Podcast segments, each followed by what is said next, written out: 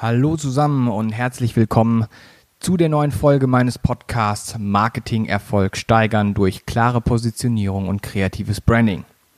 Heute habe ich euch mal ein Thema mitgebracht, auf das ich immer wieder angesprochen werde und das im Moment, gerade in Zeiten der Krise, wirklich super wichtig ist. Heute geht es um das Thema Online-Branding. Gerade durch die Corona-Zeit haben wir ja alle gemerkt, wie wichtig und auch nützlich die Online-Kommunikation ist. Und gerade für Marken ist das Internet mit seinen vielen verschiedenen Plattformen immer ein guter Weg, mit Zielgruppen oder Zielpersonen in Kontakt zu treten. Welche zehn Tipps ihr dabei unbedingt beherzigen solltet, erkläre ich euch in der heutigen Podcast-Folge. Und dann fangen wir auch schon an. Tipp Nummer eins: Wie mache ich meine Marke im Web eigentlich erfolgreich? Naja, dafür fangt ihr am besten erstmal bei euch selbst an.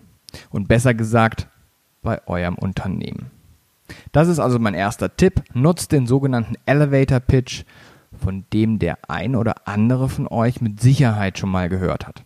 Stellt euch vor, ihr müsst einen Kunden oder eine Zielperson während einer Aufzugsfahrt von eurem Unternehmen oder von euch selbst begeistern. Und ihr müsstet erklären, was genau ihr eigentlich tut.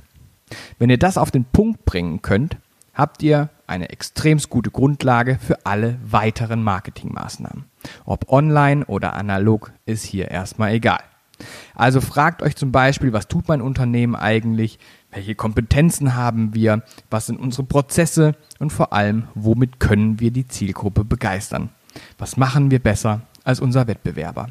Ich spreche ja immer in meinen Folgen von dem großen Wow und genau das ist hier gefragt.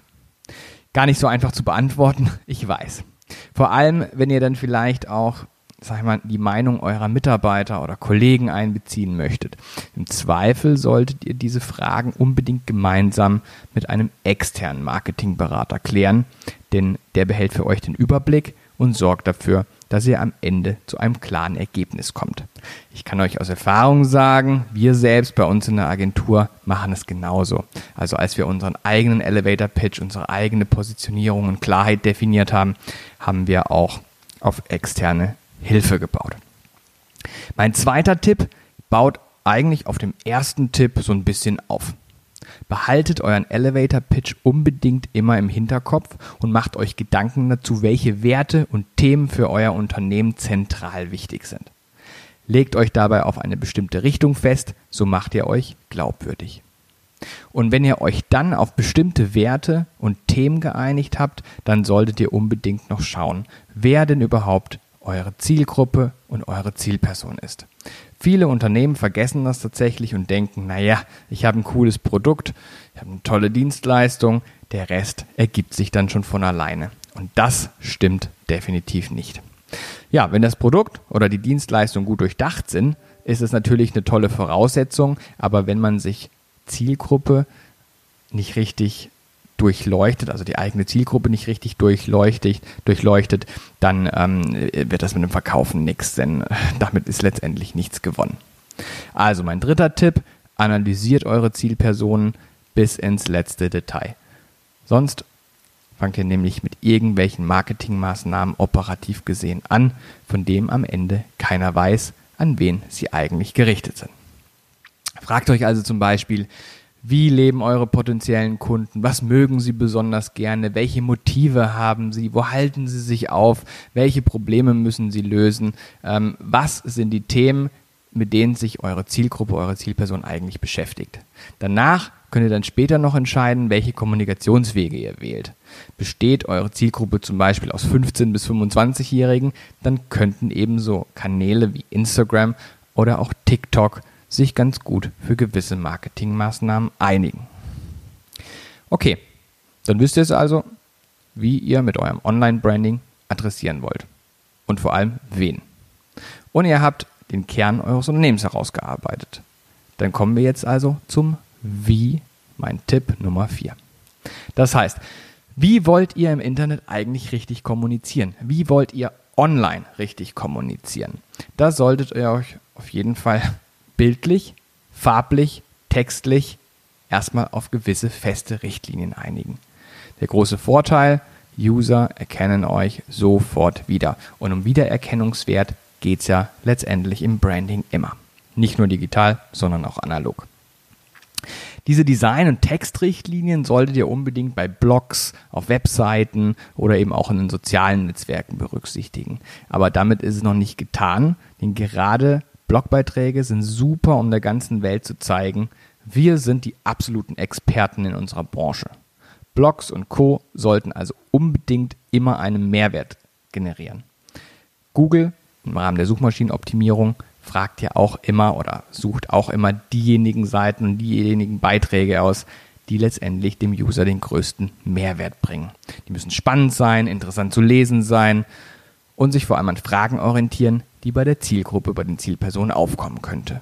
Mein Tipp Nummer 5, das macht euch zur glaubwürdigen Anlaufstelle zu eurem persönlichen Thema. Wenn eure Texte dann auch noch suchmaschinenoptimiert geschrieben sind, super.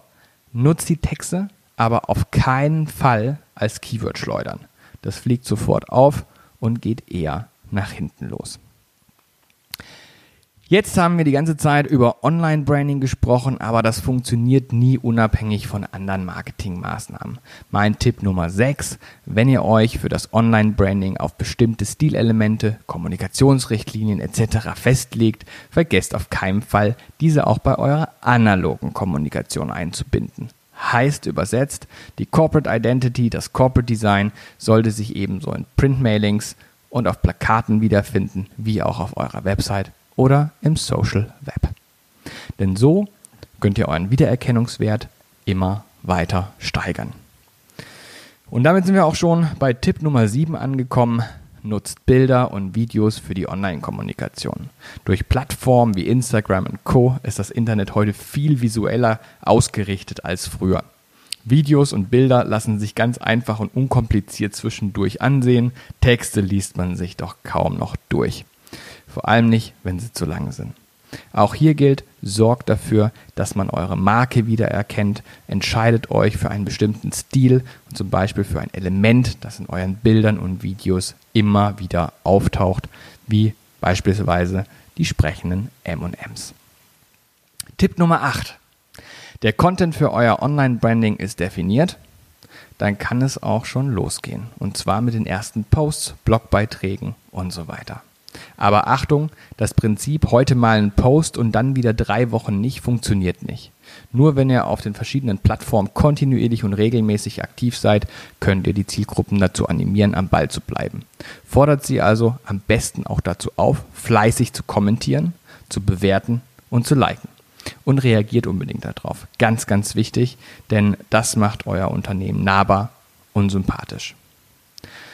Mein neunter Tipp. Sorgt dafür, dass eure Website auch mobil funktioniert. Denn mittlerweile ist es einfach so, dass viele Leute nur noch von ihrem Handy oder Tablet aus auf die Websites zugreifen. Das heißt auch, dass sie eben nicht nur responsive vom Design her dargestellt werden sollten, sondern haltet euch bei euren Webtexten auch eher kurz und steigt auch hier ab und zu mal auf Videos um oder Bilder. Stellt euch vor, eure Zielgruppe fährt nach der Arbeit mit der Bahn nach Hause und stöbert ein bisschen im Internet. Da will sich keiner langweilige lange Texte durchlesen, sondern lieber kurze, unterhaltsame Videos ansehen. Jeder von euch kennt die Situation. Äh, wir machen das alle und letztendlich, wenn wir uns an die eigene Nase fassen, mal ganz ehrlich sind, lesen wir keine langen Texte auf der Bahnfahrt nach Hause. Ne? Wichtig ist auch diese ganzen äh, Bewegbilder, also Videos ähm, an sich, bleiben auch viel besser im Gedächtnis als Texte. Und schon komme ich zu meinem zehnten und letzten Tipp, bleibt flexibel. Das meine ich in doppelter Hinsicht, denn einerseits ist es immer eine gute Idee zu schauen, ob die Zielgruppe nicht vielleicht die Plattform gewechselt hat. Auch wenn sie vielleicht früher vor allem auf Facebook unterwegs war, ist sie vielleicht mittlerweile längst eher auf Instagram zu finden. Da solltet ihr unbedingt nachziehen. Aber ich meine auch, dass ihr gesellschaftliche Ereignisse natürlich auch oft aufgreifen könnt, wenn sie für eure Branche eben relevant sind. Damit provoziert ihr Reaktionen seitens der Zielgruppe. Wenn ihr euch aber zu kritischen Themen positioniert, seid ihr euch im Klaren darüber, dass das auch kritische Reaktionen zur Folge haben kann. Wägt also vorher gut ab, ob sich das Ganze lohnt. So, meine Lieben, das war es jetzt auch schon mit dieser Podcast-Folge zum Thema Online-Branding. Ich hoffe, es hat euch gefallen und ihr konntet ein paar nützliche Tipps für euch rausziehen. Das ist das Wichtigste.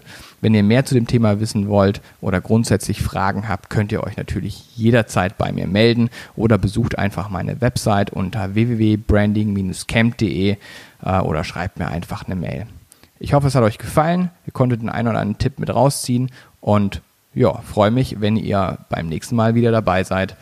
Euer Thomas. Bis dann. Ciao.